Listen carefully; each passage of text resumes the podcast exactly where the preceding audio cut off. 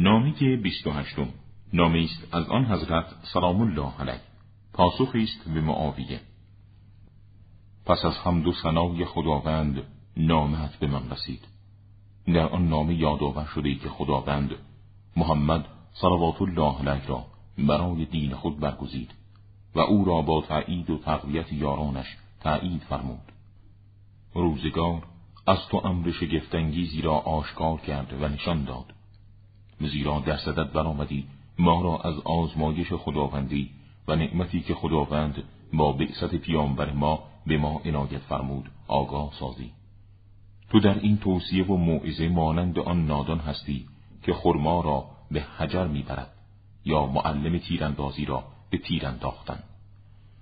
و گمان کردی برترین مردم در اسلام فلانی و فلانی است و این سخن که می‌گویی اگر از هر جهت درست باشد تو را چه بهره از آن؟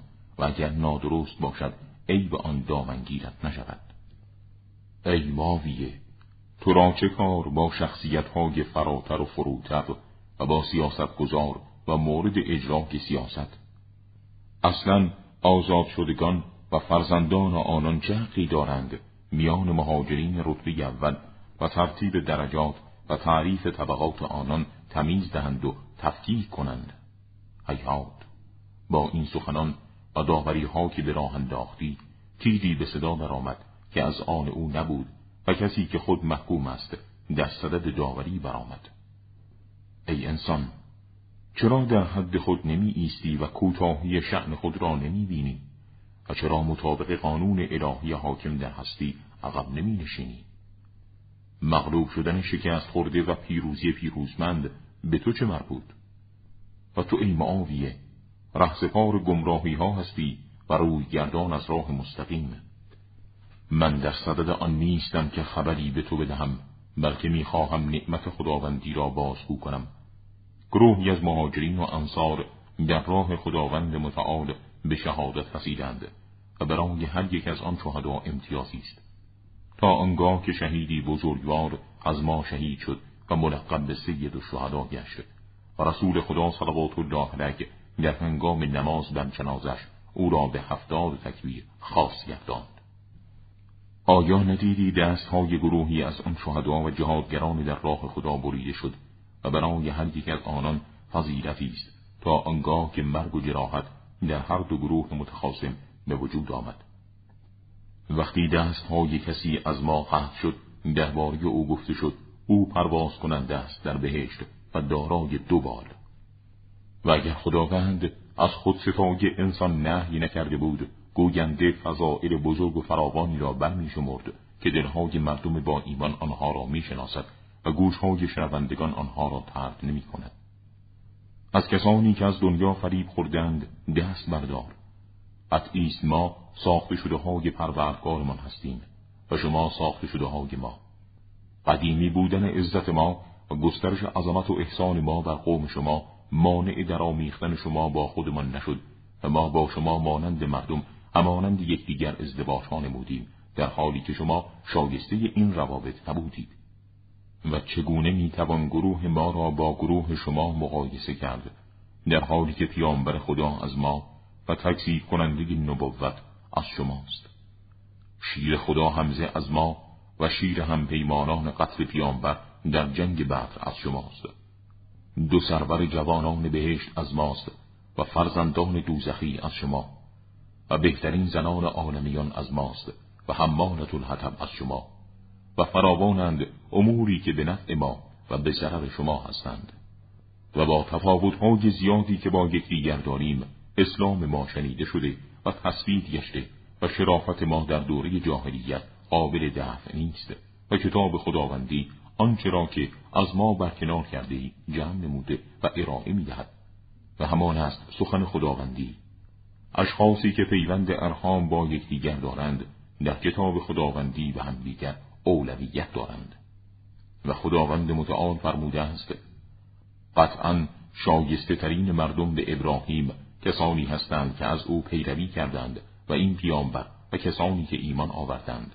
و خداوند ولی مردم با ایمان است. پس اولویت ما در پیوند با پیامبر از جهتی با خویشاوندی است از جهت دیگر با اطاعت از او.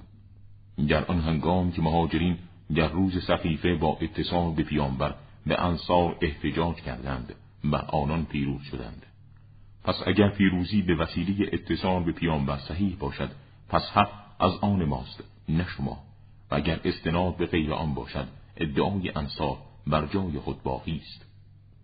و گمان کردی من بر همه خلفا حسادت ورزیده و با آنان کینه توزی کردم. اگر این ادعای تو راست باشد جنایتی بر عهده تو نیست. تا از تو عذرخواهی شود و نقصی است که ننگش به تو نمی‌رسد. در نامت نوشته ای مرا مانند شطوری که از بینی مهار کرده باشند برای بیعت کردن میکشاندند. سوگند به خدا تو با این سخن خواسته ای مرا توبیخ و تحقیر کنی.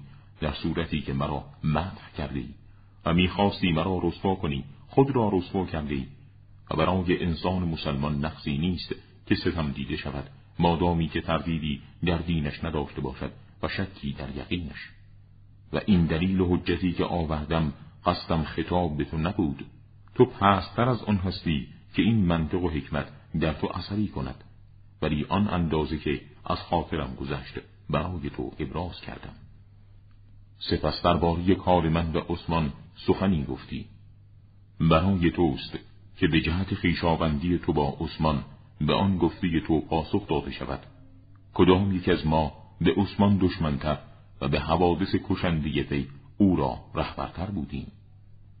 آیا کسی که به او یاری کرد و او را به نشستن و رسیدگی به امور مسلمانان توصیه و تشویق نمود و از مردم خواست از حجوم به او خودداری کنند یا کسی که عثمان از او یاری خواسته و او آن اندازه سستی و تأخیر ورزید و عوامل مرگ را به سوی او سرازیر کرد تا سرنوشت اختیاری بر سرش آمد حاشا سوگند به خدا خداوند می‌داند چه کسانی از جنگ جلوگیری می کند و به برادرانشان می‌گویند بیایید به سوی ما و در سختی های جنگ جز اندکی حاصل نمی شوند.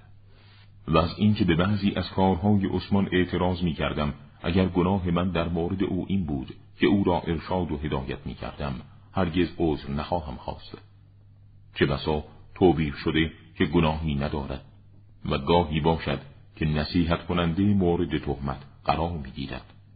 و من هیچ چیزی جز اصلاح به اندازه توانایی نخواستم و نیست توفیقم مگر با خدا. به او توکل کردم و به سوی او برمی کردم و همچنین در نامه متذکر شده که برای من و یاران من جز شمشیر چیزی نداری. به راستی مثل تو مثل کسی است که پس از گریاندن بخنداند. تو کی فرزندان عبدالمطلب را دیده بودی که از دشمن عقب نشینند و با شمشیر تهدید شده و ترسانده شوند؟ پس اندکی درنگ کن تا حمل برای انتقام وارد میدان جنگ شود به زودی کسی که او را می طلبی جستجویت خواهد کرد و آنچه که دور میدانی به تو نزدیک خواهد شد و من با سرعت با یک سپاه با عظمت از مهاجرین و انصار و تابعینی که با نیکی از آنان پیروی می کنند حرکت می کنند. فقاپویشان شدید و قبار پاهای خود و مرکبهایشان بلند است و لباس مرگ را مانند کفن پوشیدند بهترین دیدار برای آنان ملاقات پروردگارشان می باشد. همراه این سپاه با عظمت فرزندان دلاوران جنگ بدر و شمشیرهای هاشمی است. همان شمشیرهایی که در جنگ بدر تو فرو رفتن آنها را در خصوص برادر دایی جد و دودمانت دیدی و شناختی. و این شکست از ستمکاران دور نیست.